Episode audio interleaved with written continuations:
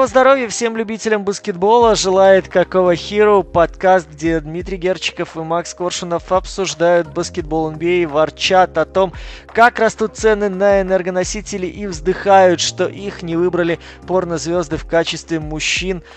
Да не то чтобы, знаете, на всю жизнь от начала и до конца, а хотя бы на отдельные эпизоды этой маленькой, но яркой жизни, в которых мы могли сняться, правда, не в роли статистов, а в роли действующих лиц. Тем не менее, мы продолжаем верить в лучшее, продолжаем верить в светлое будущее, продолжаем говорить об NBA даже в межсезонье и пускаемся в эксперимент, на который меня Макс подбил. Честно говоря, дед думал, что уже не вытянет в силу возраста, но более молодой научный сотрудник убеждает, что в плане превью целого сезона мы все-таки вывезем.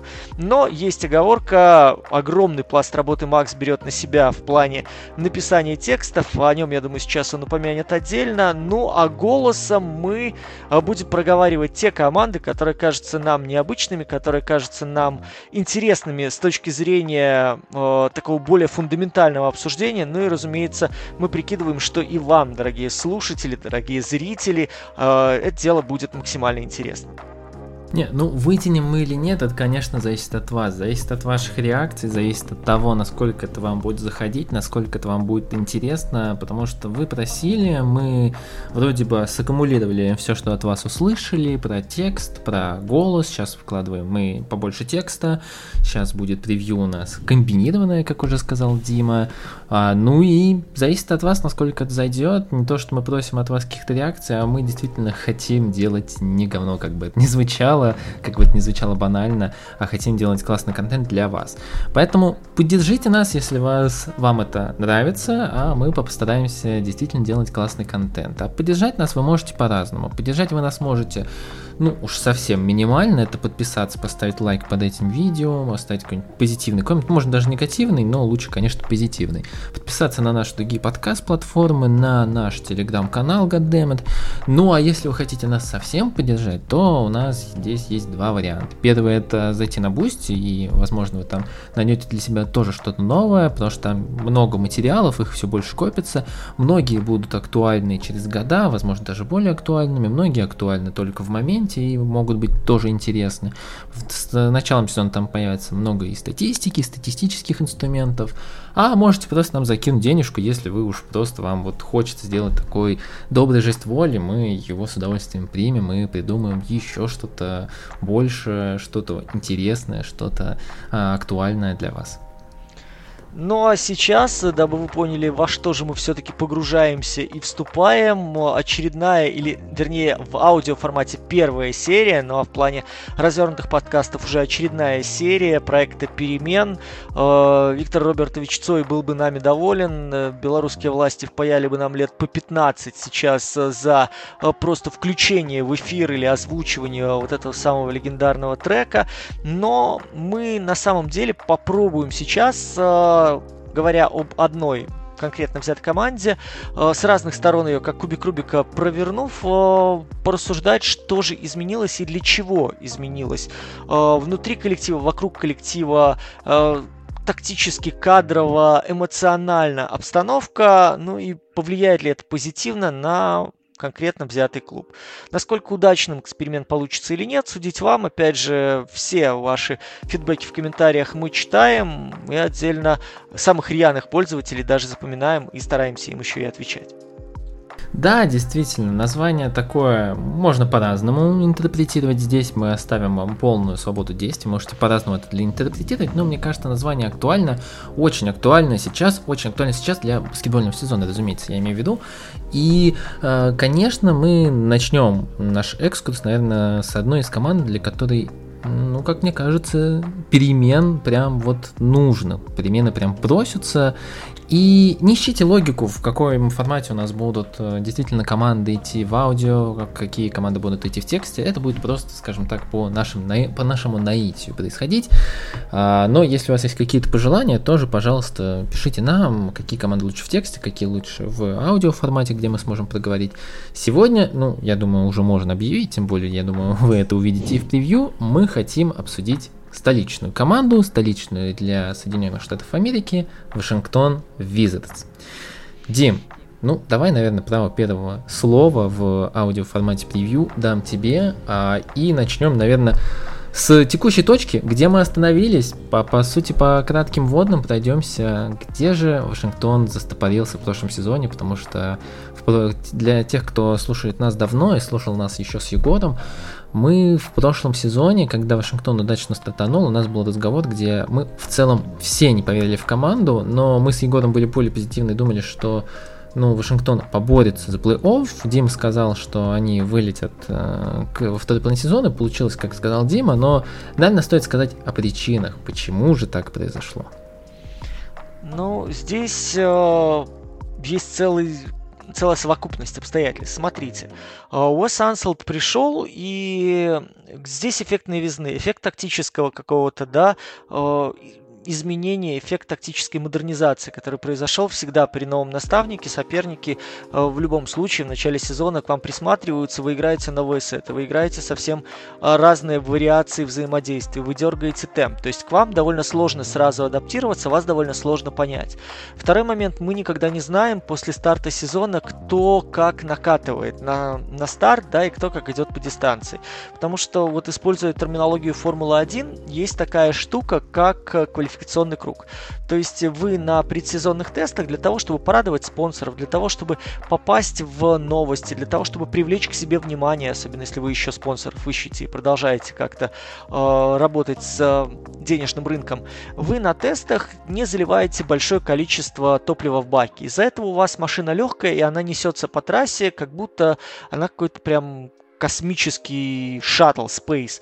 Да, и показываете времена, которые всем говорят, ну смотрите, вот этим летом или в этом межсезонье, этой зимой конструкторы здесь построили супермашину, она так носится, прям лидером уже сопли подтирает. Но потом, когда приходит уже реальный боевой режим, когда топливо заливается в баки полностью, чтобы вы могли пройти всю дистанцию, оказывается, что у вас проблемы с балансом возникают, что у вас там избыточная или недостаточная поворачиваемость слишком сильная. Вы понимаете, что пилот там машину не может держать на трассе довольно стабильно, там не хватает прижимной силы и так далее. И это все сказывается на ваших результатах, которые резко пикируют вниз. Уж простите мне такую аналогию, человек, который там больше почти десяток лет комментировал автоспорт, вот все-таки сейчас он вырвался наружу. У Вашингтона был примерно такой же старт, и вот у меня было стойкое ощущение, что та энергозатратная защита, которую Ансельд ставит команде, она попросту вымотает баскетболистов еще до экватора регулярки, потому что вы не можете играть глобально интенсивно на протяжении всего сезона. Вы не можете играть без хороших координаторов защиты, которые могут вам постоянно голосом подсказывать, которые сами за счет хорошего выбора позиции или движения съедают пространство и избавляют вас от необходимости двигаться, делать там лишние шаги, делать лишние ускорения, идти в лишний контакт, провоцировать ненужный размен. Опять же, мы возвращаемся там к персоне условного Дреймонда Грина или к персоне Руди Гобера, который умудряется очень серьезно облегчить работу своих партнеров по команде как раз-таки за счет этих мелочей, использования этих мелочей в каждой игре. У Ансельда была задумка, опять же, теоретически неплохая. То есть у нас команда, где есть плюс-минус ребята, способные меняться с позиции 1 по 4. То есть даже и по пятерку, можно сказать, если мы вынесем за скобки Кристопса Порзингиса. Нет ни одного человека вот на данную секунду ростом выше 2.08. Это подразумевает то, что вы постоянно свитчитесь, это подразумевает то, что у вас люди с позиции 1, 2, 3 номеров довольно легко выдвигаются вперед, прихватывают дриблера либо самого опасного игрока соперников, заднего игрока, либо флангового игрока, помогают в дабле и возвращаются на свои позиции. То есть вы манипулируете пространством, вы лишаете этого пространства соперника за счет собственной интенсивности действий. Как только вы выбиваете соперника из ритма, заставляете играть дольше, заставляете играть медленнее, заставляете играть, кроме первого сета, второй, есть вероятность, что и соперник устанет, и не самым лучшим образом будет подготовлена комбинация, где-то времечко начнет их душить, где-то будет поспешность, где-то лидеры решат, что им пора спасать планету. Ну, в общем, вы будете форсировать целый ряд ошибок, каких-то неудачных решений, промахов, и сами после этого конвертировать вот эти дополнительные атаки в очки, которые набирает команда. Опять же, поскольку у вас легкий состав, вы должны бежать, вы должны форсировать эти быстрые атаки, ну и, соответственно, набирать очки. Что мы увидели с вами по ходу этого матча? Ну, можно сказать, что сезон — это как отдельно взятый матч даже для Вашингтона. Мы увидели с вами, что толком ни одного внятного стопера сейчас у Уизардс не было. Мы увидели с вами, что как только действительно физика начала превалировать над всем остальным, ресурс, он шел, а потом просто обнулился. Просто потому, что физиология человека этого требует. Момент травм, который тоже сказывался, плюс момент не самых аккуратных действий баскетболистов. То есть тот же, смотрите, Дени Авдия, насколько он умно играл в Европе, поскольку была возможность подумать, поскольку его выпускали на более удобную позицию между 3 и 4, давали переключаться в зависимости от соперника, поскольку в целом тот же Макаби действовал довольно грамотно, и каркас защитный всегда был плюс-минус внятный. То есть без смен каждый знал свою роль, каждый четко подходил к разбору соперников по позициям, ну и, соответственно, вот когда вы понимаете, где в структуре ваше место, вам намного проще работать. У того же Авдии постоянно лишние фолы, которые выбивают команду из колеи. Когда у вас отсутствует центровой, глобально доминирующий, потому что Порзи на позиции 5 в силовой борьбе всегда был уязвимым. Он старался от этой борьбы уходить, он старался больше играть где-то за позицию, за получение, либо же просто потом сопровождение. Это просаживало вашу переднюю линию. Это давало соперникам, у которых более-менее габаритные центры, очевидное преимущество уже в начальной фазе владения. Плюс на чужой половине мы видели с вами, что реальных атакующих опций у Вашингтона, 2,5 человека. И вот в такой ограниченности, когда у вас условно 2 человека загружаются по полной в атаке и потом накушиваются в защите, плюс травмы, плюс косяки в ротации и дисбаланс, который существует в ротации, я думаю, сейчас Макс со скамейки скажет отдельно, приводит вас к тому, что вы вот где-то пока на эффекте новизны, на эффекте базы, заложенной предсезонки, вы стреляете, вы куда-то уходите наверх, там даже, сколько у них, 12, по-моему, да, 13 побед, что-то со старта было такое плюс-минус, которым там любовались и вспоминали, ого-го, какой старт у Вашингтона. Ну, а потом все пришло к тем числам, к которым мы с вами привыкли. 35 побед за регулярку, если так посмотреть, за последние 4 сезона. С одной стороны, это лучший показатель, с другой, в позапрошлом сезоне 34 Вашингтону хватило для того, чтобы добраться до первого раунда и там лечь под Филадельфию.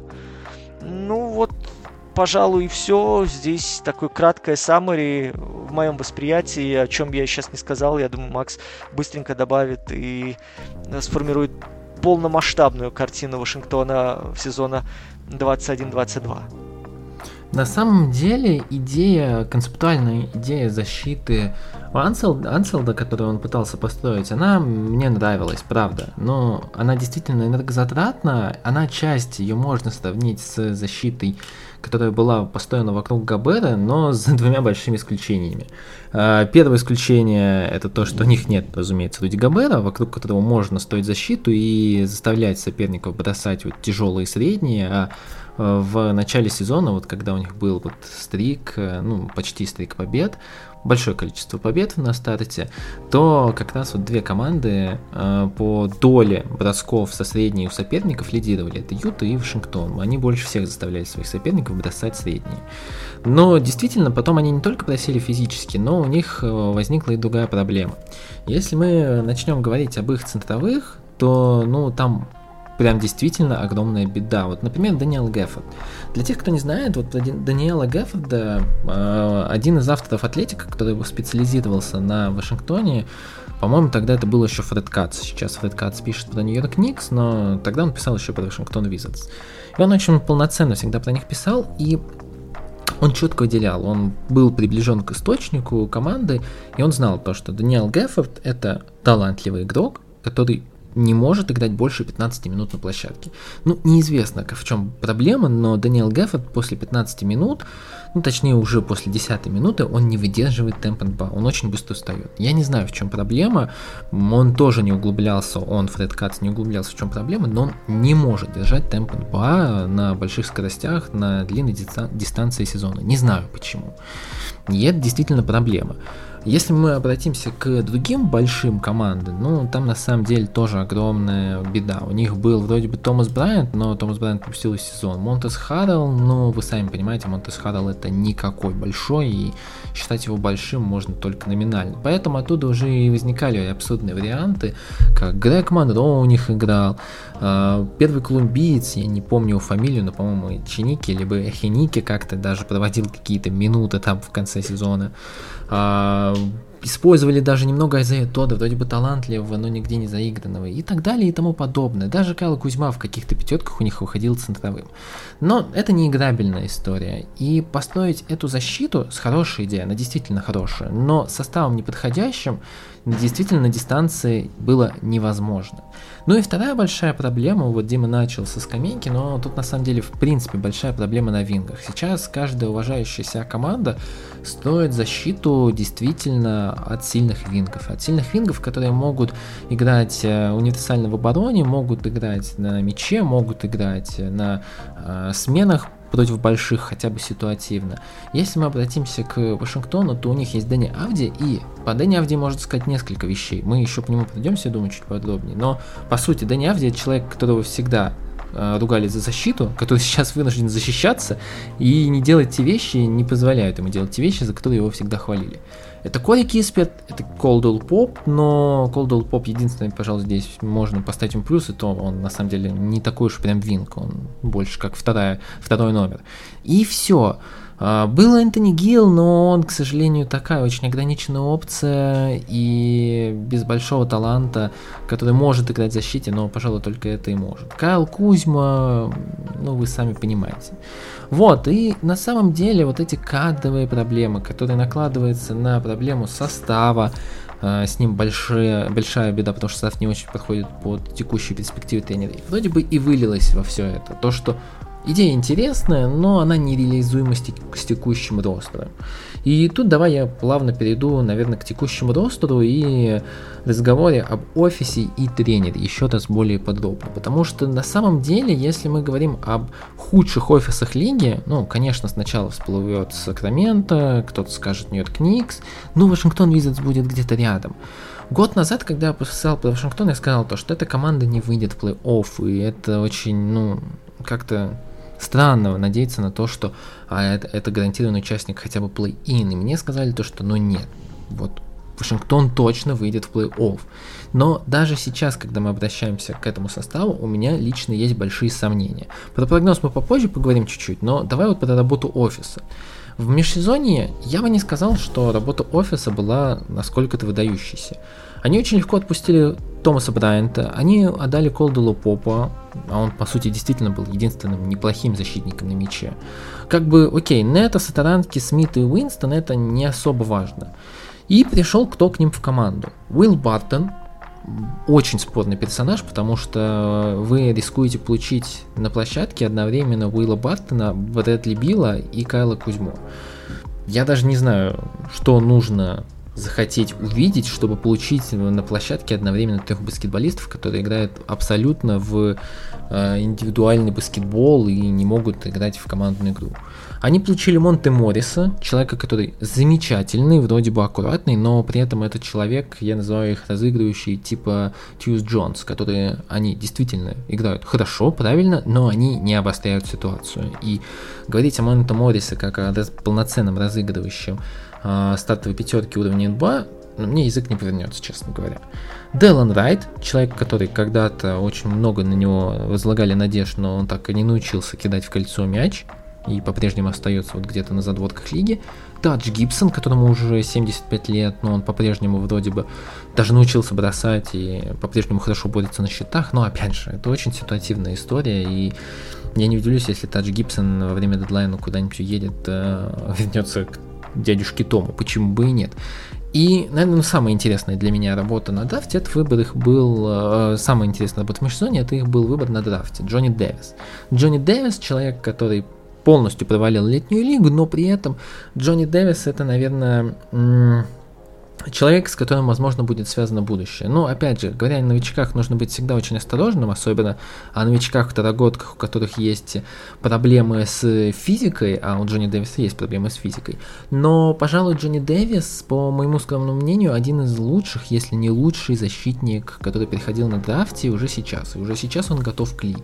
Это человек, которого умение проходить заслоны, ну, хвалил, наверное, каждый скаут. То, как это делает Джонни Дэвис, это потрясающе. Это правда, это потрясающая работа на скринах, и это именно тот человек, который понадобится Уэсу Ансельду в этом сезоне.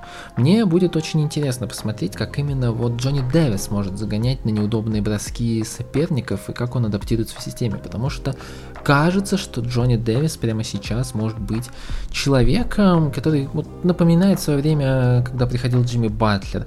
Очень пока что сырые навыки, но очень старательный, такая рабочая лошадка, на которой можно пахать, которую можно использовать, и которая благодаря своему хаслу и лидерскими качествами, которые тоже хвалили скауты, может вырасти в большого игрока. Но тут, конечно, все со знаками вопроса и неточностями, потому что работа новичка, развитие новичка во многом зависит не только от новичков, но и от окружения, от состава, от работы тренерского штаба, от физических нагрузок в первый сезон, от тысячи факторов, которые просто, ну, нельзя дать однозначный ответ, то, что Джонни Дэвис ждет успех в лиге. Ну, Дим, наверное, вопрос к тебе. Вот работа офиса давай вот комплексно обсуждать за последние несколько лет, потому что, ну, в текущей ситуации у Вашингтона много проблем. Но вот как она тебе в целом? Ну, если так, знаешь, обобщать и немножко иронизировать, мне кажется, что одних Бертонси поменяли на других Бертонси.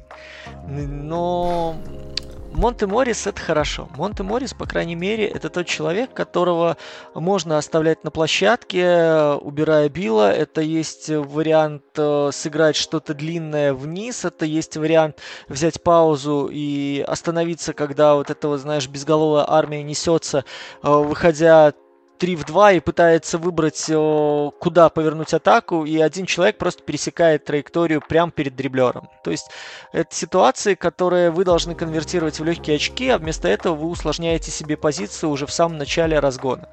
Моррис в этом плане, ты абсолютно прав, человек, я его называю человек, который пасует в сторону.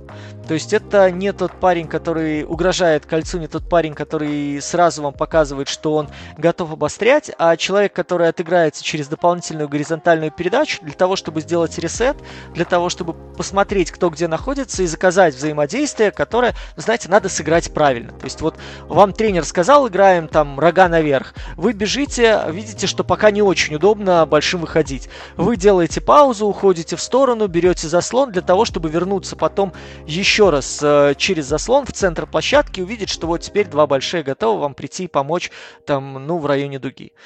Что касается Дэвиса, я всегда очень скептично отношусь к драфту, к молодым баскетболистам, к сверхталантам, даже если этот сверхталант пробивается как будто кипяток из кастрюли полной лапши, если эта кастрюля прикрыта крышкой. В любом случае людям нужно время на адаптацию, в любом случае людям нужно пройти проверку вот этим взрослым мужским контактным баскетболом, в любом случае люди получат нагрузку, которая их телу не выпадала. Причем как в смысле объема времени, который они будут проводить на площадке, так в смысле и физического контакта, и вот этого движения постоянного, потому что, посмотрите, все метрики нам показывают, что последние годы NBA очень серьезно прибавила в интенсивности. И это здесь не только вопрос движения мяча, но и вопрос даже взаимодействия баскетболистов, когда вы постоянно без мяча обязаны двигаться на слабой стороне, когда вы постоянно должны друг другу делать, ставить заслоны, помогать выбираться на свободное пространство, либо же просто для того, чтобы занять нормальную позицию, вам надо проделать определенный дополнительный объем беговой работы. Уже, добрых, наверное, 5 лет нет таких вариантов, что вы можете пешком перейти через центр площадки, ведя мяч. В этот момент у вас два снайпера в углах стоят, в этот момент кто-то из больших оставшихся, четвертый или, давайте по классике, пятый выйдет, вам поставит хороший заслон, вы уйдете в сторону, получите пространство, покажете движение вниз, откроете угол и отдадите под свободный бросок. Это, мне кажется, уже закончилось там где-то в районе 2004-2005 года, ну и, соответственно, сейчас вот тот объем беговой и контактной работы, который выпадает на долю молодых баскетболистов, на долю дебютантов, ну, он очень серьезно бьет по физическому состоянию. В остальном, смотрите, работа офиса здесь я бы не сравнивал и не делал бы выводы по нескольким последним годам. Сейчас мне что нравится в Вашингтоне? Есть тренер с концепцией. То есть мы с вами понимаем, что это такой где-то упрощенный вариант защиты формата Golden State, где важно постоянно двигаться, важно постоянно меняться, важно постоянно помогать и уничтожать пространство.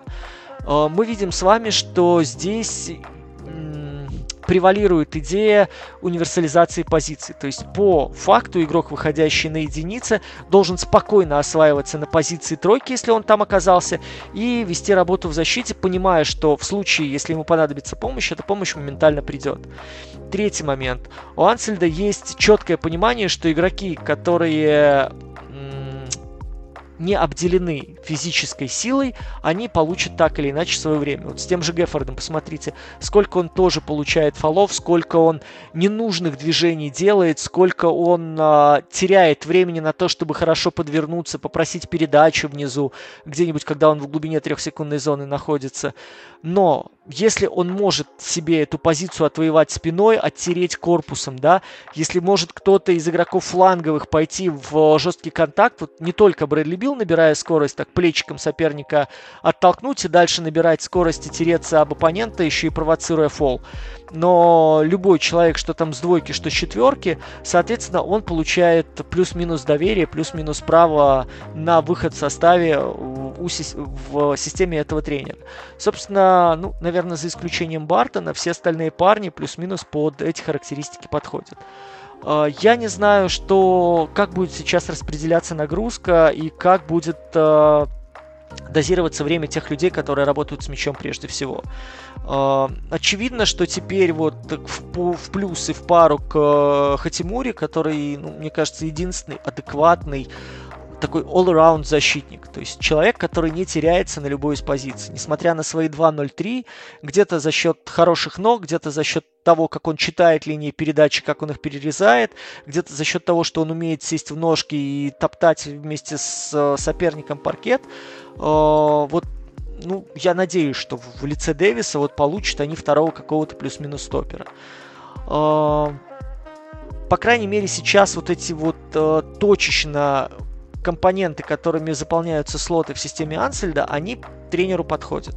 Очень важно, чтобы люди, которые будут бьющими, люди, которые должны растягивать оборону соперника, люди, которые должны помогать, и вот с позиции, как ты говорил уже, Кузмы, с позиции Делона Райта, быть плюс-минус надежными. Вот тогда это нападение, и тогда эта ротация 8 человек действительно может, я не могу сказать, прям выйти на следующий уровень. Она может показать все сильные стороны системы Вашингтона, системы Ансельда уже в ближайшее время.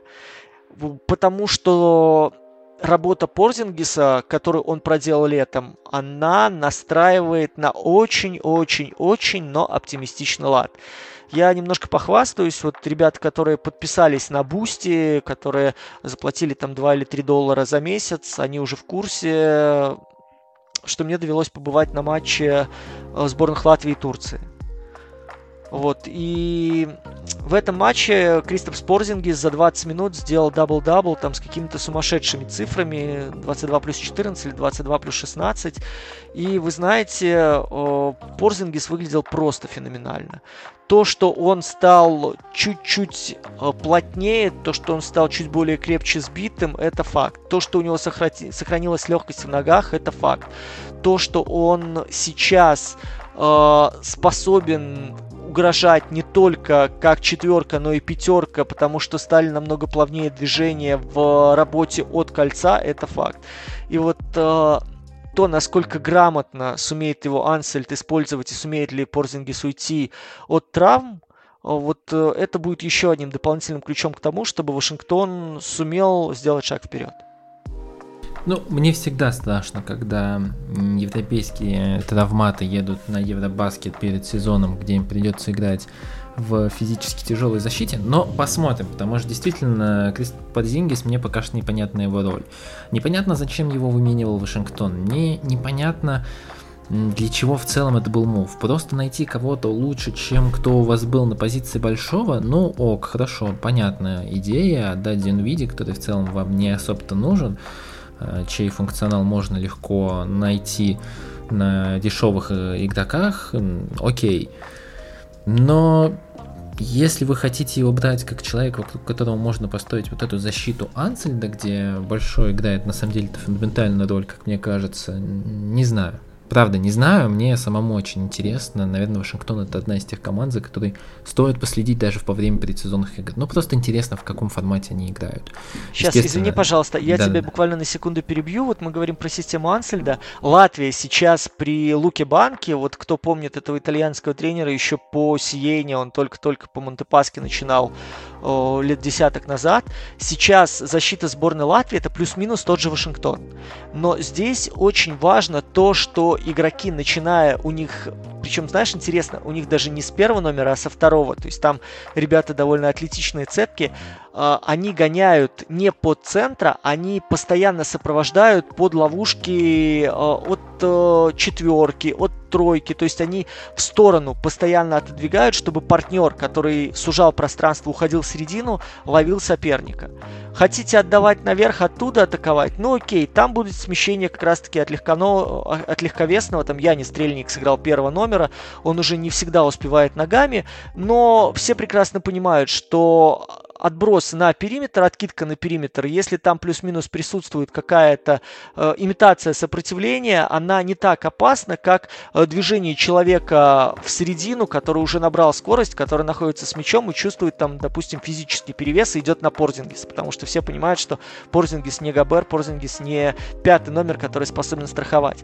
Но как только идет вот это, знаешь, постоянная помощь, как только постоянно выбивают дриблера или человека, который идет с мячом под кольцо из ритма, Порзингис спокойно принимает уже в районе чуть ниже линии штрафа, сопровождает и блочит.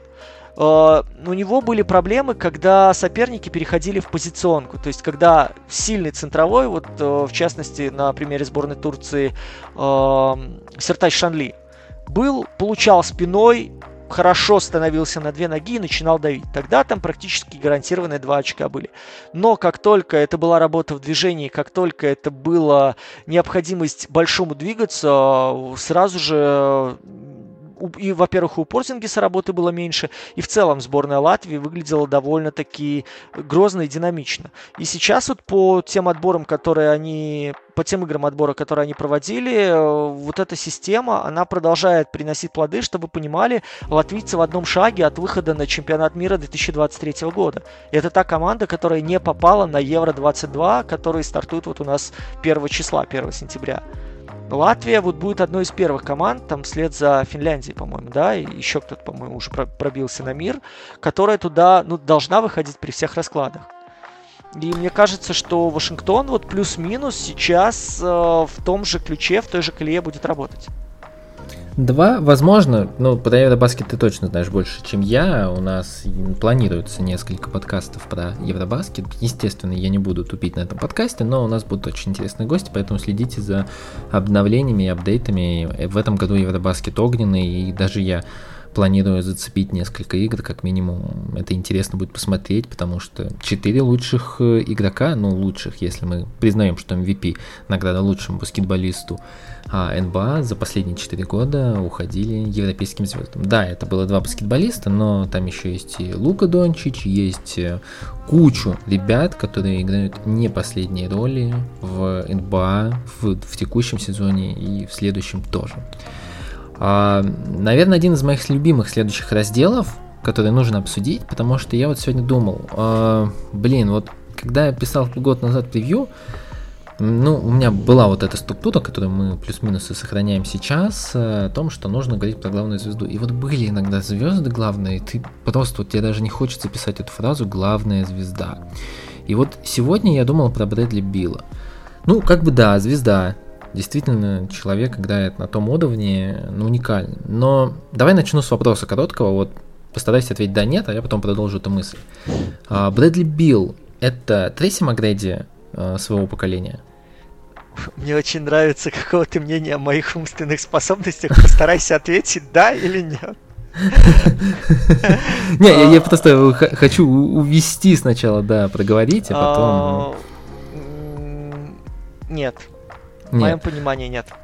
Вот в моем понимании, наверное, все же да, и тут даже не по игровым каким-то механикам, тут я их даже сравниваю, даже если бы они были на абсолютно разных позициях, их бы сравнивал, потому что Трейси Макгрэйди, он мог запомниться по двум моментам. Вот недавно в комментариях была, на Спотсе выходил новость про Трейси Макгрэйди, и все говорили о том, что ну вообще-то 13 очков за 35 секунд, это прям космос. И вот все помнят этот момент. Я помню другой момент про Трейси Макгрэйди. То, что этот человек так ни разу не выиграл серию плей-офф, и то, что Трейси Макгрэйди был абсолютным козлом, который саботировал в межсезонье кучу ситуаций и старался играть всегда в максимально комфортной для себя ситуации, где платят хорошо. Брэдли Бил, естественно, не такой. Брэдли Бил — это человек, который не будет саботировать ситуацию. Брэдли Бил — это человек, который хорошо общается с игроками, имеет слабую медийку, но при этом у него не было конфликтных ситуаций. Но при этом Брэдли Бил играет... Я никогда не любил фразу, честно говоря, выйти за рамки своего комфорта, попробовать себя в новой ситуации, но Брэдли Бил — это человек, который должен выйти из зоны собственного комфорта, потому что сейчас этот человек уже провел в лиге 10 лет. С ужасом я понимаю эту цифру, вроде бы Брэдли Бил недавно выходил на драфте, но уже 10 лет. И сейчас Брэдли Бил, к сожалению, на таком уровне, то, что последний раз в защите он бегал в защиту в году 2017. Это звезда одной плейной площадки, это звезда, которая показывает красивые цифры, это звезда, которая будет всячески попадать в какие-нибудь картинки в Твиттере, Инстаграме о том, что вообще-то Брэдли Бил был проблемой, и вот его статистика такая. Ты абсолютно забываешь, что с этим человеком, к сожалению, невозможно выигрывать. Сейчас Брэдли Бил абсолютно не подходит под нужды главного тренера, и вот, честно говоря, вот этот симбиоз Вашингтона, Брэдли Била и Уэса Ансельда у меня не укладывается в голове, потому что мне страшно за Ансельда, потому что состав стал чуть более подходящим под него, но еще нет. Я не верю в то, что Брэдли Бил будет подстраиваться под Уэса Ансельда. И я понимаю, что в ближайшие 2 года вот из союза Вашингтон, Брэдли Бил, Вашингтон, Уэс Ансельд кто-то должен уйти. Естественно, Вашингтон остается, и кто-то из Брэдли Била, Уэса Ансельда должны, покинуть этот любовный треугольник или не любовный треугольник. И я бы, наверное, хотел, чтобы это был Брэдли Бил, потому что сейчас для меня в истории он останется абсолютно безликой личностью. И здесь я его признаю главной звездой просто потому, что, к сожалению, некого больше признать в Вашингтоне главной звездой. Является ли он по факту, не знаю. Но посмотрим. Я слышал, по крайней мере, мнение, то, что вот Брэдли Бил, по крайней мере, подписал вот этот контракт огромный на какие-то баснословные деньги и будет саботировать, возможно, уже в этом сезоне, либо через сезон, в следующем сезоне обмен. Посмотрим. Мне интересно понаблюдать за этой ситуацией. Я так тебе скажу, что во все времена были такие люди, были такие команды. Был в свое время Винс Картер в Канаде, был в свое время, Сиэтл Суперсоникс, помню, перебью тебя. Винс Картер очень странный персонаж всегда был. Я помню Винса Картера, потому что я тогда только начинал смотреть баскетбол, когда он уже, наверное, прошел свой пик. Наверное, у него пик был совсем в начале нулевых, стык даже 90-х. И Винс Картер, он действительно похож чем-то по характеру, человек, которому любит играть в комфортной ситуации, но ты же помнишь ту историю, что когда Винс Картер ушел из Торонто, каждый раз, когда он возвращался в Торонто, мы видели того Винса Картера, которого мы мечтали видеть всегда. Винс Картер приезжал и уничтожал Торонто каждый раз, когда он приезжал играть к ним в гости. Но к сожалению, вызвать как-то по-другому его спортивную злость было невозможно. Такой флешбэк, после которого вроде как сейчас в сторону куда-то уйти рискуешь и не вернуться. И о том, что в жизни каждой команды были такие периоды, когда только один яркий игрок у тебя плюс-минус был, до которого ты равнялся, от которого ты отталкивался. Там, я не знаю, в том же Сиэтле, в том же Портленде, ну вот, опять же, в моих таких влажных воспоминаниях, там, условно, Дрекслер, когда был, вот, вокруг него вся эта вселенная вращалась и так далее. То, что Брэдли Бил, слушайте, он умел играть в защите, и даже в паре с Джоном Уоллом это был крутым защитником. Это проявлялось, это раз. Второй момент, то, что он играет в одной и той же команде 10 лет, это тоже определенного рода достижение, тоже определенного рода звездочка на погонах, потому что это огромный вклад в то, что в культуру региона, в то, что он там, в принципе, очень большую, что же там деятельность комьюнити ведет и так далее. Я понимаю, что это не связано напрямую с результатами, но это очень хороший показатель того, что вокруг коллектива есть здоровая культура, и она, по крайней мере, пытается поддерживаться владельцами на хорошем уровне. То есть это в мире современного, даже не столько баскетбола, а современного американского общества, это очень важно, в том числе и для владельца команды, который содержит эту самую команду, которая рассматривает эту команду как часть большого бизнеса, часть большого, можем сказать, спортивного бизнеса, да, который в активах есть. Плюс ко всему, Брэдли Бил, смотрите, у него функционал довольно простой. Ты говоришь, он игрок одной части, одной половины площадки. Если мы прокрутим с тобой вот последние 10 лет, кто там был еще в качестве компонентов атакующих, которые бы требовали от Брэдли Била иного функционала? Не, ну слушай, их дуэт с Джоном Уоллом был потенциален, пока Джон Уолл не начал разговаривать про огромные контракты и не порвал ахилл. Это, кстати, был последний сезон, когда Брэдли Бил бегал в защиту, и да, я с тобой полностью согласен, Брэдли Бил в защите играл круто. Их дуэт был симпатичен. Я понимаю, что опять же мы говорим о делах давно минувших дней, но просто, понимаешь, ты вот описываешь Брэдли Била, и он больше напоминает там Стефана Марбери времен употребления вазелина и превращения, там, не знаю, в раковую опухоль всей раздевалки. Ну, слушай, Джон Уолл, несмотря на все это, был лидером команды, и при этом он мог играть хорошо в решающие моменты, а Стефан Марбери был мудаком, к сожалению. Но до того, как сменил, да, континенты.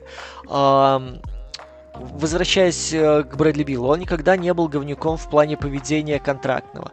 Он никогда не был говнюком в плане требований какого-то трейда, да, подставления там главных тренеров, хотя, мне кажется, ну, вспоминайте, да, кто там был у руля там последние 10 лет. Флип Сондерс, Рэнди Уитман и Скотт Брукс. Если вы считаете, что с этими людьми можно выиграть что-то стоящее, ну, я, честно говоря, вами восхищаюсь. При том, что Рэнди Уитман на моей памяти 2 раунда проходил. Ну, на втором он ложился, да, но я имею в виду, что стартовый преодолевал. Там что-то они там даже бодались во втором раунде, потому что не под 0 проигрывали. Но плюс-минус уже что-то было. Если видеть в Брэдли Билле суперзвезду, у него есть ряд скиллов, которые действительно намного выше среднего в современной NBA. И дальше эти скиллы, логично, любой тренер использовал по максимуму. Другой момент, что на противоположном конце площадки нужен баланс для того, чтобы компенсировать вот этот дар, да, который есть у баскетболиста, соответственно, у него есть и уязвимости. Для того, чтобы ему помогать, для того, чтобы делать его, ну, человеком, которого хватает на все 48 минут. У Вашингтона всегда с этим были проблемы, у Вашингтона сейчас с этим проблемы. Плюс еще, смотрите, идея с двумя маленькими, она вот была как предвестником, мне кажется, вообще вот этой всей структуры игры в смена каждый с каждым, и каждый должен уметь обращаться с мячом. Просто когда у вас там есть, условно, Ненемо и Маннер Хиларио, да, это одно дело, и вы понимаете, что у вас маленькие растягивают, большой толкается, сначала обозначили пик-н-ролл, потом провалился, а мы пока он там тащит за собой своего и страхующего, уже пытаемся через дриблинг отыскать уязвимое место, получить преимущество и атаковать кольцо. Идея была хорошая, идея была инновационная. Другое дело, что не хватало баланса. Вашингтону постоянно не хватало баланса. И вот почему мы сейчас с тобой говорим, что вот это наследие прошлых лет все равно трансформируется в мусорную резерв, который есть у Wizards сейчас. По крайней мере, сейчас вот эти люди, которые выходят на замену, эти люди, которые должны встраиваться в слоты, они, ну, хотя бы теоретически отвечают требованиям Уэса Ансельда. Я не могу сказать, что... Ну, почему? Вот, опять же, я говорю, что для меня Брэдли Бил и Макгрейди разные люди. Потому что Макгрейди времен Хьюстона — это был человек, который... был геймченджером, человек, который мог одним своим присутствием на площадке и наличием мяча в руках держать напряжение, треугольник защиты, ну, допустим, он смещается с правого края с центра площадки в правую сторону, начинает движение, и он держит напряжение сразу трех человек, то есть всю сильную сторону он сковывает на себе, и это открывает возможность для движения партнеров, это открывает возможность для вариативного наступления. Там Хьюстон при нем сколько там серию, там 20 с лишним побед подряд выдавал, когда Макгрейди был в хорошей форме, был на пике и идейном, и физическом, да и баскетбольном, в принципе, вот по Хьюстону тех времен. Что выдал Вашингтон, расскажи мне, вот за все эти годы? 4-3 с Бостоном? Да, слушай, ну я бы... Ну, 20 побед в регулярке, ну что это такое? Я тебе скажу. Ну, что вот в историческом... Да, во-первых, там было не 20 регулярки, а 20 подряд, 22. 22 подряд. Чтоб ты понимал, за весь сезон 19-20 Вашингтон 25 забрал. Ну, хорошо. Не, я просто вот... Давай так, вот в исторической параллели, вот тоже чего сейчас добился, если так можно сказать, Брэдли Бил, это не ниже, чем то, что добился в историческом плане Трейси Макгрэйди. Ну, к сожалению, я понимаю, что Тимак в регулярке это был человек, про которого Билл Симмонс писал то, что вот сейчас я вижу наиболее приближенного игрока к Майклу Джордану, но это в регулярке. Ну, давай скажем, что Макгрейди дважды становился лучшим снайпером всей NBA. Ну, окей, как бы. Ну, вот что есть у Брэдли Билла? Ну, отрезок, пока он там что-то ковыряет, а потом уходит на больничный? Не, ну слушай, Брэдли Бил на самом деле уже давно не травмат, это вот последний сезон он там пропустил. Я тебе могу сказать, что я не помню, честно говоря, с каким количеством очков Трейси Макгрэйди выигрывал свои титулы лучших скореров, но я думаю, там не было больше 30 очков, у Брэдли Била таких сезон 2. Но баскетбол все-таки немножко разный был. Окей, давайте согласен, с этого начнем, что все-таки баскетбол 4-5 годов, когда у вас в лиге есть, ну, играют такие люди, как Стив Фрэнсис, например, вот, ну, и люди, которые играют сейчас, ну, это разный баскетбол, разные вообще, мне кажется, эпохи. Ну, слушай, ну тут можно в противовес сказать то, что кто был в составе в команде у Трейси Макгрэйди, это вот как раз, я так понимаю, переход его был, когда обмен из Орландо в Хьюстон, кто еще в его составе мог набирать очки? Майк Миллер или переломанный Грант Хилл? Ну, тоже такое, тоже специфично. Ну, то есть согласен, согласен, что все-таки Яо Мин и Кристопс Порзингис в один ряд не становятся. Не, ну подожди, мы говорим про сезон, вот, когда он набирал 30 там, плюс очков Трейси Макгрэйди в Орландо. У него в составе Майк Миллер и Грант Хилл. Ну вот у тебя плюс-минус сейчас такой же состав вот, таких же серых и убогих в Вашингтоне. Ну вот, я и говорил то, что по сути-то это как раз, ну, все, что добился Тимак, и Тимак сколько там играл в свои лучшие сезоны? 45 минут? Ну, не 45, но плюс-минус 40 минут он бегал. То есть для меня эти титулы все-таки, они, ну, не самые, наверное, ценные. Но я исхожу из того, что просто Брэдли Биллу и этим пока не похвастаться, и мне, в принципе, сложно понять, ну, вот, куда вот в этой пирамиде величия, либо в пирамиде, как бы так сказать, знаковых игроков в современной NBA относить Брэдли Била. Ну и опять же, возвращаясь вообще к посылу, что это главная звезда, это человек, который скиллово в наступлении действительно хорош. Это человек, который на фоне нынешнего Вашингтона, очевидно, первая звезда, очевидно, будет требовать мяч, очевидно, будет сам его таскать, сам определять объем своих бросков, сам расставлять акценты в нападении. Ну и, соответственно, человек, который получил такой сладкий контракт и теперь вплоть там до, я уже даже боюсь представить, до 2027-го, да? У нас 22-го, да, 27-го не года. Не страшно, да. Вот, я тут по пальцам считаю. Боже мой, вот просто вот минутка абсурда. В 26-м году Брэдли Бил за контрактный год он получит 57 миллионов.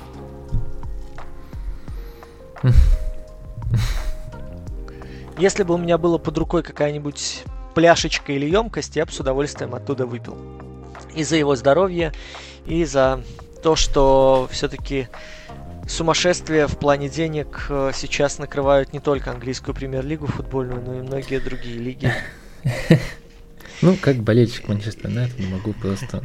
Понимаю, о чем. Вот. Я о том, что, слушайте, у нас будет определенно две точки, два полюса. Это Бил и Порзингис. Очень интересно посмотреть, как будут и будут ли работать фланги и каким образом бьющие будут, во-первых, располагаться и как их будут заигрывать. Потому что одно дело, когда действительно у вас будут люди с путапы, другое дело, когда люди будут двигаться и выходить из-под заслонов.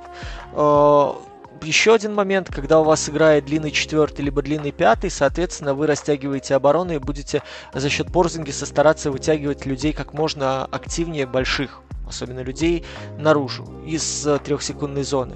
Кто будет брать на себя роль вот этого, слэшера, не слэшера, но роль человека, который либо через заслоны, либо с флангов просто идет внутрь на обострение с позиции силы. Насколько, в принципе, у Ансельда будет заточена эта система, либо же это будет больше беготня для того, чтобы открывать пространство под маленьких, под их работу больше с периметра и со средней-дальней.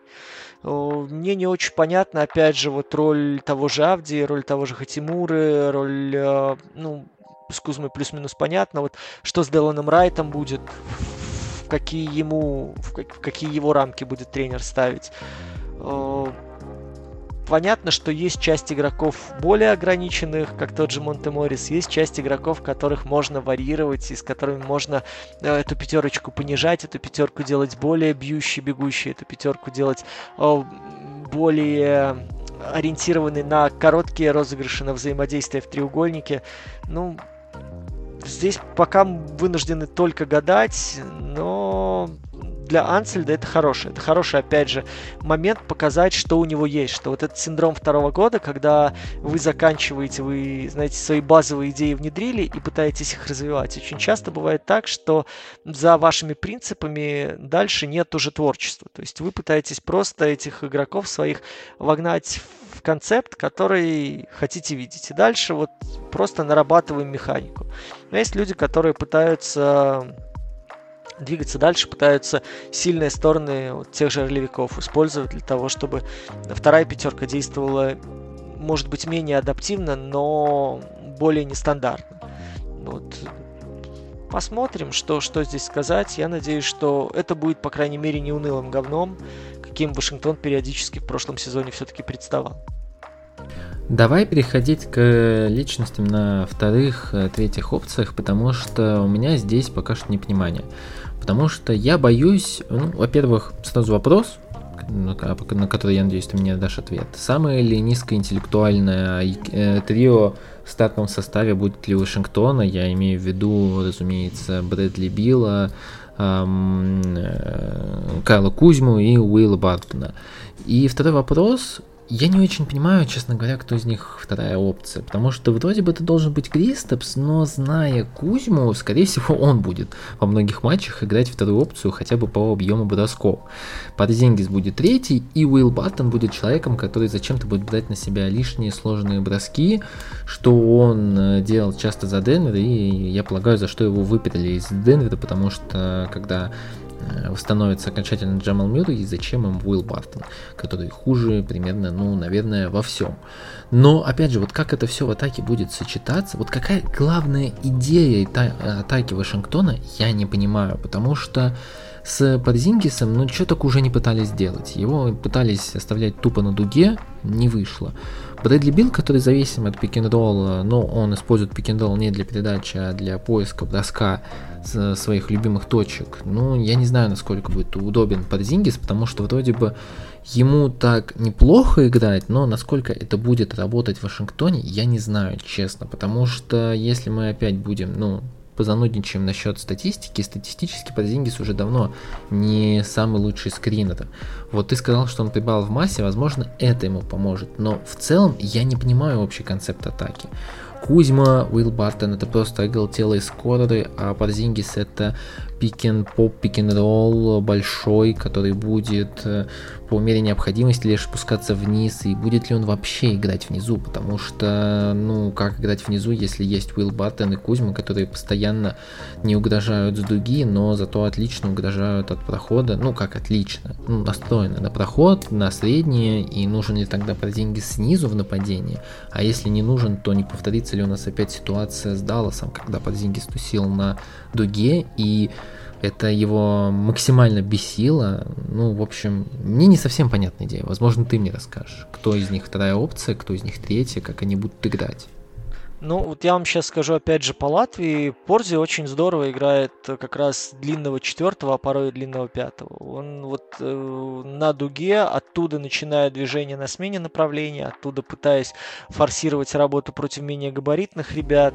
Он с куда больше охоты уходит снизу наверх для того, чтобы избегать физического контакта. И мне кажется, что в этом имеет смысл его использовать, потому что мы как-то уже давным-давно об этом говорим, что все-таки Порзи — это больше четвертый, а не пятый номер, и как раз как длинного четвертого его использовать, растягивать и стараться его уберегать от попадания под катки, это наиболее рациональный, наверное, способ заигрывания центрового. Для меня в этом составе все равно именно латвиец остается второй опцией. Опять же, это единорог, как ни крути, человек под 2.20, который способен работать и в оттяжке от кольца, и внутри трехсекундной зоны, пускай с меньшим успехом, и против четверки, и против пятерки. Человек, который спокойно принимает дальние броски и даже на них нацеливается. Человек, который готов атаковать сведение. Человек, который идет на среднедальний съем, способный, опять же, полукрюками угрожать. Это такими людьми не разбрасываются. Особенно в системе, где нет, в принципе, больших. Я бы понял, если бы у тебя были два человека, которые, заходя в трехсекундную зону через кат, там прям разрывали. То есть были настолько атлетичными, либо настолько скоростными, что защита, кроме Билла, должна была параллельно держать. Их ставишь на разные стороны, понимая, что от одного будет силовая угроза, и это вариант хода-сброса, от второго это, не дай бог, изоляция, игра один в один, опять же, с раскачиванием, со сменой направлений, с готовностью нарисовать фол, с готовностью уйти через заслон, получить минимальное пространство и сразу атаковать. Но я не вижу таких баскетболистов. Я довольно скептично отношусь, опять же, к Кузьме, даже еще со времен Лейкерс, при всех там нюансах, восхищениях и обожаниях болельщиков, озерников, потому что, тоже человек, который, мне кажется, до сих пор не может толком найти свою нишу, когда бы он приносил пользу команде стабильно. То есть, когда ты четко понимаешь, что ты требуешь мяча и берешь броски, которые оправданы ситуативно и которые сохраняют команде ритм. То есть через раз происходят такие ситуации, что у тебя зашел хороший первый, и ты уверен, что тебе именно надо взять второй, вместо того, чтобы продлить атаку. Ты считаешь, что ты игрок ритма бросковый, и тебе надо постоянно на это нацеливаться, для того, чтобы поддерживать свой тонус, свою статистику и свои показатели. В системе Вашингтона это совсем так не работает, учитывая то, какая специфическая у них команда. Здесь наоборот, создание пространства и создание моментов — это едва ли не ключевой, едва ли не единственный способ преуспевать. В плане обращение с мячом Порзингиса – это намного более высокий апгрейд в понимании баскетбола, в понимании командных взаимодействий, чем, я не знаю, там, ты называл Бартона, называл Кузму, там, кого не возьми. Здесь, наверное, только вот Монте Моррис рядом, его можно поставить, и то у него отчасти это осторожность, наверное, и, знаешь, такая, плеймейкерская ДНК, что главное не потерять. Может, ты не улучшишь, ты не обостришь, но ты не потеряешь. Вот, мне кажется, что с Порзи работать имеет смысла больше, и использовать вот эту опцию, эту его уникальность куда продуктивнее, нежели оставлять его просто, как, знаешь, третьим бьющим, или отодвинем его на дугу, или просто ему туда забросим, и дальше сами тут будем бегать, суетиться, а он будет возвращать обратно. Ну, потому что в другой ситуации это все равно, что, я не знаю, хрустальным молотком забивать чугунные гвозди в стену. Учитывая то, что чувак действительно скилловой, учитывая то, что у него сейчас, предпоследний год, да, формально последний год, потому что на следующий сезон у него, на сезон 23-24 у KP опция игрока. Понятно, что там почти 40 миллионами не разбрасываются, но тем не менее. Давай подискутируем теперь вот ближе к концу о стартовом составе, потому что видится, что стартовый состав, вот ты говорил про Делона Райта, но будь я Уэсом Ансельдом, я бы поставил Монте Морриса на позицию первого, на позицию второго Брэдли Билла, потом, скорее всего, к сожалению, Кузьму и Бартона, как бы это ни было странно, хотя, возможно, я подумал бы по поводу Бартона либо Кузьмы на позиции шестого, но мне кажется, все-таки они будут вместе выходить. Но посмотрим, возможно, я бы всунул либо Хачимуру, либо Авдию вместо Бартона. Давай ставим, Бартона плюс Кузьму в старте и Порзингис на позиции центрового. Твой вариант. Моррис Бил, Порзин на пятерке, в фланг обязательно Хачимуру как единственного адекватного защитника. Дальше заполняем от, я так понимаю, хотим, здесь Кузьма, наверное, придется ставить, да? Почему? Вот почему Хачимура единственный адекватный? Мне просто это сначала резануло, я просто не заметил за Хачимура никогда каких-то защитных способностей. Во-первых, давай будем честны, у него, видимо, есть какие-то проблемы, не с головой, а ментальные, потому что его в прошлом сезоне никто не мог найти перед началом сезона. Неизвестно, что это было, потому что никаких инсайдов мы не получили, но нашли его не сразу. Окей, ладно, это к игре не имеет никакого отношения, согласен. Но Хачимура, он же, на ногах, по крайней мере, мне так показалось, он, достаточно тяжелый. И он вот человек, который в итоге остается твинером. То есть он вроде бы большой, но при этом его, если что, большие затолкают. И с вингами он тоже не может играть на ногах. Но это вот мое субъективное мнение, но ты сказал, что он на ногах хорошо двигается. Мне нравится то, что, опять же, я исхожу из системы Вашингтона. Смотрите, если вы меняетесь, очень две главные вещи. Первая – это коммуникация, для того, чтобы своевременно передавать, когда вы, происходит эта смена, да. И второе – это использовать либо свой габарит, либо свою скорость для того, чтобы минимизировать пространство. Хачимура как раз-таки, имея свои 2.03, это, что 3, что 2, что 4 в системе с постоянными сменами, это, универсальный человек. И то, что он постоянно оказывается на пути, то, что он постоянно нацелен на мяч, то, что он постоянно сопровождает и двигается по логике вот этой, скажем, да, системной. Правильно? Мне кажется, да. С моей стороны. Я не видел, по крайней мере, никого в Вашингтоне, кто плюс-минус так бы дисциплинированно отдуплял защиту на протяжении 24 секунд. То, что там где-то не успевает, но, слушайте, я Вашингтон, честно говоря, поставь 10 защит подряд смотреть, в 4 я не буду понимать целого ряда игроков, кто что делает. Просто потому, что один полагается на другого, второй командует смену, когда у тебя партнер вообще и близко не готов к этой ротации. Кто-то идет помогать вниз вместо того, чтобы держать дугу, хотя очевидно, что там задача была работать исключительно наверху, а внизу будут тебя уже страховать большой. За ним вот такого вот глобального именно косячество не замечалось. Я отсюда исхожу, что в том, что творит Вашингтон сейчас, ну, у него самые такие правильные установки на действия на площадке. Мне вот в этом плане бы, наверное, я бы мог сказать, что у Авдии есть задатки. Вот я хотел к нему потихоньку перейти. Вот у него есть задатки, опять же, под эту систему, потому что он чуть побольше. Ну, в принципе, у Макаби, если так посмотреть, у них периодически вот люди 2.04, 2.06, 2.08, они, начиная тройки, были четверками, а порой пятерками даже. Вот если так посмотреть, наверное, последние лет 10 со времен вот Николы Вуйчича, когда он из Макаби уходил, вот. Ну, европейские игроки мы не берем сейчас, там, глобально легионеров американских. Вот, но, мне кажется, Авдия вот имеет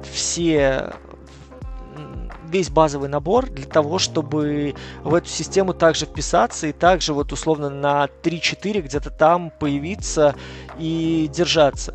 Единственный момент, что я не понимаю, почему он так постоянно срывается прежде всего ментально. На фолы он где-то не дотерпит в концовке, где-то наоборот слишком агрессивно начнет давить на соперника еще без мяча, и там фол, когда вы вдалеке от корзины, и человек только-только получил и пытается осознать, в какую сторону даже разворачиваться. Авдия уже вот на него таким коршуном сзади налетает, давит прям и пинает там руками в спину. Ну вот эту неаккуратность, если бы как-то ошлифовать, что ли, ну, мне кажется, вот он был бы помощником здесь очень толковым. Вот как раз, ну, давай вот про следующих баскетболистов. Окей, плюс-минус понятно, что будет делать Делон Райт, это бэкап, вопросов ноль. Кори Кисперт и Дени Авдия – это человек, который раскрывается сейчас в иной роли. Он оказался гораздо более лучшим защитником, чем думали, но вот главный вопрос по Дени Авдии – это доверят ли ему работу с мячом и почему ему не доверяют ее, потому что потенциально это был его самый продающий навык, потенциальный плеймейкер ростом 2.06, который может не вести нападение, но быть хотя бы вторым болл-хендлером состава. Это очень интересно, потому что, ну, возьмем того же Бена Симмонса, и у него до сих пор его окружение стоит всю медийку на фоне того, что он умеет вести мяч, и он большой и атлетичный. Это вот первый вопрос по Дени Авдии, потому что мне бы очень хотелось, чтобы ему наконец-то доверили мяч и хотя бы небольшие розыгрыши. Мне кажется, это был бы сильнейшим апдейтом и в его развитии, и, возможно, для команды. А кто еще? Это Кори Кисперт, потому что Кисперт это человек, вот, ну, провалил первый сезон откровенно. Они, кстати, с Хачимурой встречались в Гонзаге в одно время. Только, по-моему, Хачимура провел 3 года, Кисперт 4 года, и они в разные годы на драфт выходили. По-моему, они разминулись, там не разминулись как раз, а в один год они встречались там в ростере. И Кори Кисперт это человек, который попал в максимально неудобный для себя состав. Мало того, что здесь в защите нужно делать вещи, которые он не умеет, так еще и в нападении, к сожалению, Кисперту не дают столько движений и не дают столько скринов, чтобы находить свои открытые точки. И его перспективы мне очень сложно понять в Вашингтоне. Мне бы, честно говоря, наверное, хотелось бы увидеть переход Кисперта в другую команду, чтобы он мог полноценно развиваться именно вот как шутер, как... Ну, нужен свой Кайл Корвет этому поколению, и вот Кори Кисперт в целом может занять эту роль. Конечно, он ушел под гораздо более высоким пиком, но почему бы и нет. И третий человек это Даниэл Гэффорд. Но Даниэл Гэффорд здесь будет, видимо, очевидно, бэкапом Порзингиса, просто человеком, который может выйти на 15 минут и сделать легкий функционал. Это пик, разворот, потолкаться под кольцом, сыграть в ловушку в защите, чтобы, ну, кого-то под него загнали. И плюс-минус в этом он вроде бы может быть неплох. Ну, есть еще Тадж Гибсон, но обсуждать Таджа Гибсона, наверное, нет смысла, сколько ему уже лет, ничего нового мы там не увидим. Вот, что ты думаешь по Авдии, Гэффорду и Кисперту? Каковы их перспективы? Потому что, ну, за Кисперта мне вообще непонятно, как я сказал. Авдия, он точно будет полезен, но будет ли он полезен с розыгрышем, дадут ли ему мяч, у меня большие сомнения. Ну, и Даниэл Гэффорд, наверное, не удивит, но и не разочарует. В Авдию я верю еще с европейских времен, но я не знаю, опять же, где, знаешь, где начать подкручивать, чтобы он вписался и соответствовал вот тому NBA, которая сейчас есть, и вписался и соответствовал той модели игры на 100%, которую проповедует Вашингтон. Что касается Гэффорда, ну, человек, который отхватывает 6 фолов быстрее, там, чем, я не знаю, порноролик заканчивается, но тоже сложно. И порноролики, кажется, бывают разные, но да, ну, согласен. Короткие. Вот. Промо-порноролики, да. Честно говоря, мне не очень понятно, что ему и как делать, в принципе, потому что он, ну, вот настолько несуразно в прошлом сезоне смотрелся. То есть вроде, знаешь, как готов бороться за любой подбор, готов ставить спину любому, готов такой вот прям маленький Симба, который хочет стать королем-львом. Но желание — это круто, другое дело, когда у тебя проблемы с таймингом, когда ты не читаешь на шаг вперед действия соперника, когда ты смотришь на мяч, а не на то, как перемещаются рядом люди, то, как изменяется ситуация.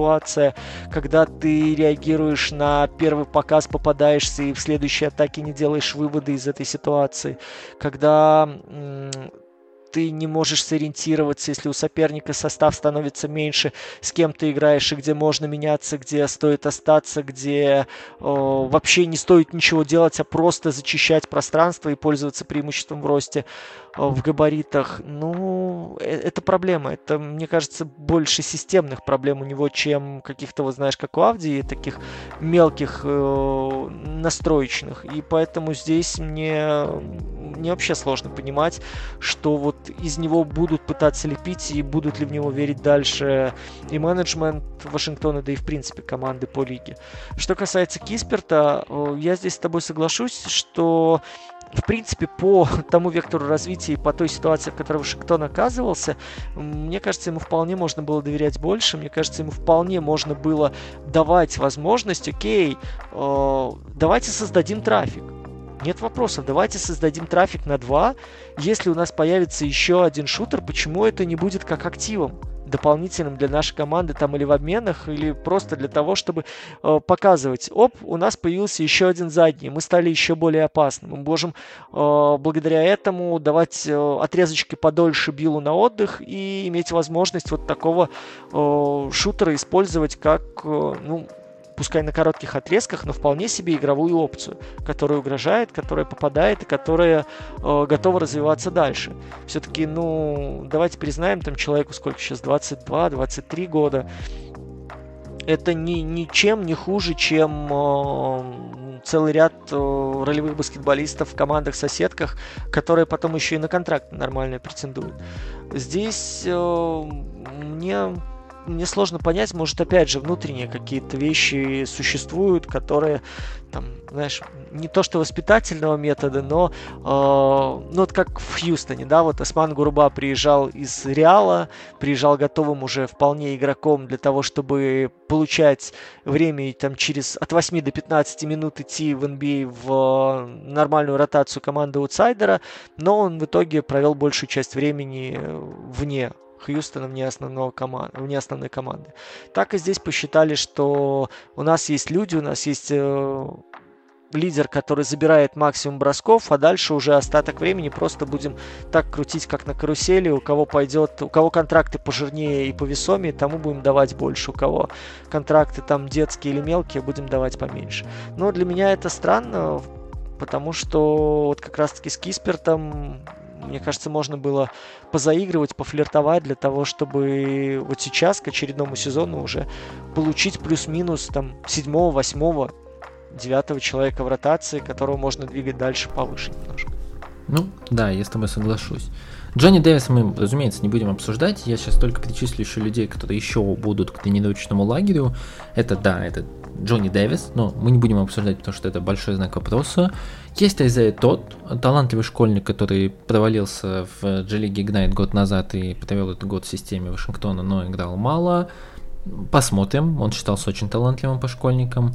Есть Вернон Керри, который пришел после Шарлотта, один из лучших игроков своего года в университете, но очень огромная у него задница, и что с ней делать в НБА пока что никто не знает, и я не думаю, что Вашингтон тоже знает.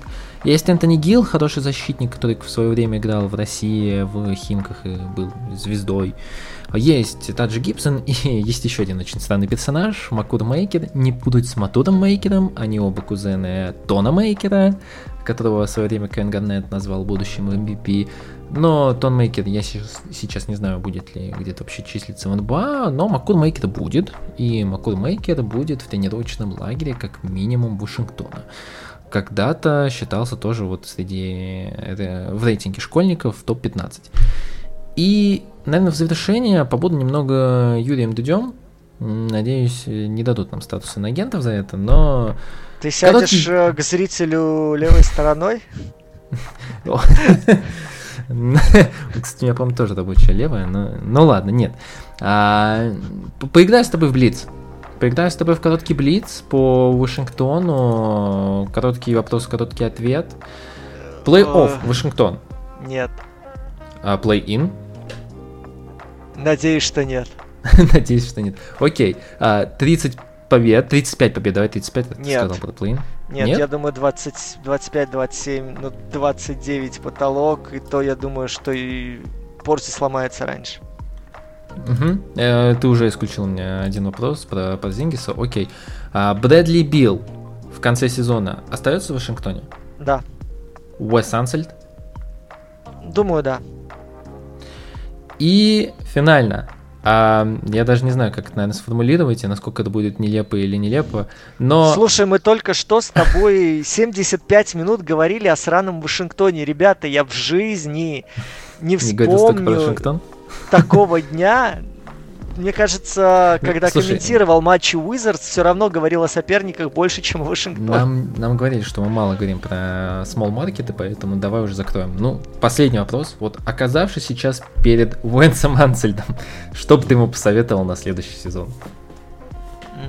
Не суй Порзи под корзину, дай ему поиграть посвободнее в оттяжке, попробуй поискать варианты, хотя бы попробовать их Ичимуру и Авдию в старте. Подумай, что сделать со второй пятеркой, чтобы она имела хоть какой-то баланс и чуточку отличалась от стартовой. Тогда будет понятно, куда можно повернуть вторую часть ростера, куда можно вообще думать дальше вот с этой системой, насколько, ну, я понимаю, что он от нее отказываться не будет, чтобы сделать ее более жизнеспособной, потому что вторая пятерка, если будет слепой копией стартовой, это как раз-таки та причина, по которой я не вижу Вашингтон там в 27, ну, свыше 29 побед. Ну, и в завершение, наверное, нужно поблагодарить всех, кто дослушал до этого момента, разумеется, и попросить у вас фидбэк, потому что нам интересно. Это аудиоформат ревью для нас несколько новый, но мы пробуем новые варианты. У нас еще есть советы из закрытого нашего чатика для подписчиков Boosty. Там тоже есть куча интересных советов, которые мы сейчас, ну, рассуждаем, насколько... Нужны некоторые варианты использовать, которые вы нам советуете, но вот аудиопревью это тоже на самом деле ложится в один из ваших запросов, который вы говорили, когда что вам хотелось бы посмотреть на превью в том или ином виде. Друзья, спасибо. Надеюсь, вы не забывайте подписаться и поставить лайки под этим видео, подписаться на все наши платформы, на телеграм-канал, на Boosty, если вам, опять же, это интересно. И оставайтесь какого хера, а мы продолжим делать классный контент. Ребятушки, прежде всего извините, потому что, ну реально, 80 минут о Вашингтоне. Я думаю, что вы здесь просто чокнулись, пока слушали. Все ваши ругательства и все ваши эмоции выражайте, пожалуйста, в комментариях на Ютубе. Для нас это вообще какое-то, как у Егора Летова, русское поле экспериментов, и я даже не понимаю, что мы сейчас сделали. Это было тяжело. Честно вам скажу, и я прекрасно пойму, если вы скажете нет вот таким форматом, либо найдете у нас в рассуждениях сейчас уйму косяков, потому что, когда ты пишешь превью, ты многие вещи переобдумываешь, пересматриваешь, переписываешь и ищешь компромиссы сам с собой даже во время написания текста. Сейчас еще и в формате диалога, и в формате прогноза, для меня, как для человека, который любит больше анализировать и опираться на то, что увидел, и потом сопоставлять вставлять с какими-то там базовыми вводными или фактами, вот такое дело, это вообще настоящее испытание. Поэтому еще раз сори, если где-то было совсем уж нудно или совсем неинтересно, но мы постараемся исправиться. Ну и плюс ко всему обещаем, что еще разок как минимум на такое решимся. Ну а дальше уже как вы скажете, как вы напишете и как вы проголосуете рублем, шекелем или долларом. Ну а пока берегите себя, берегите всех своих близких, окружающих людей, которые вам дороги. Не забывайте им говорить о том, что вы их любите. Не забывайте оставаться людьми в это очень непростое время. Мойте руки почаще, пырскайте всякими растворами для того, чтобы не заболеть коронавирусом. Смотрите баскетбол, подписывайтесь на Какого Херро. Оставайтесь с нами и верьте в то, что завтра уж точно будет лучше, чем вчера.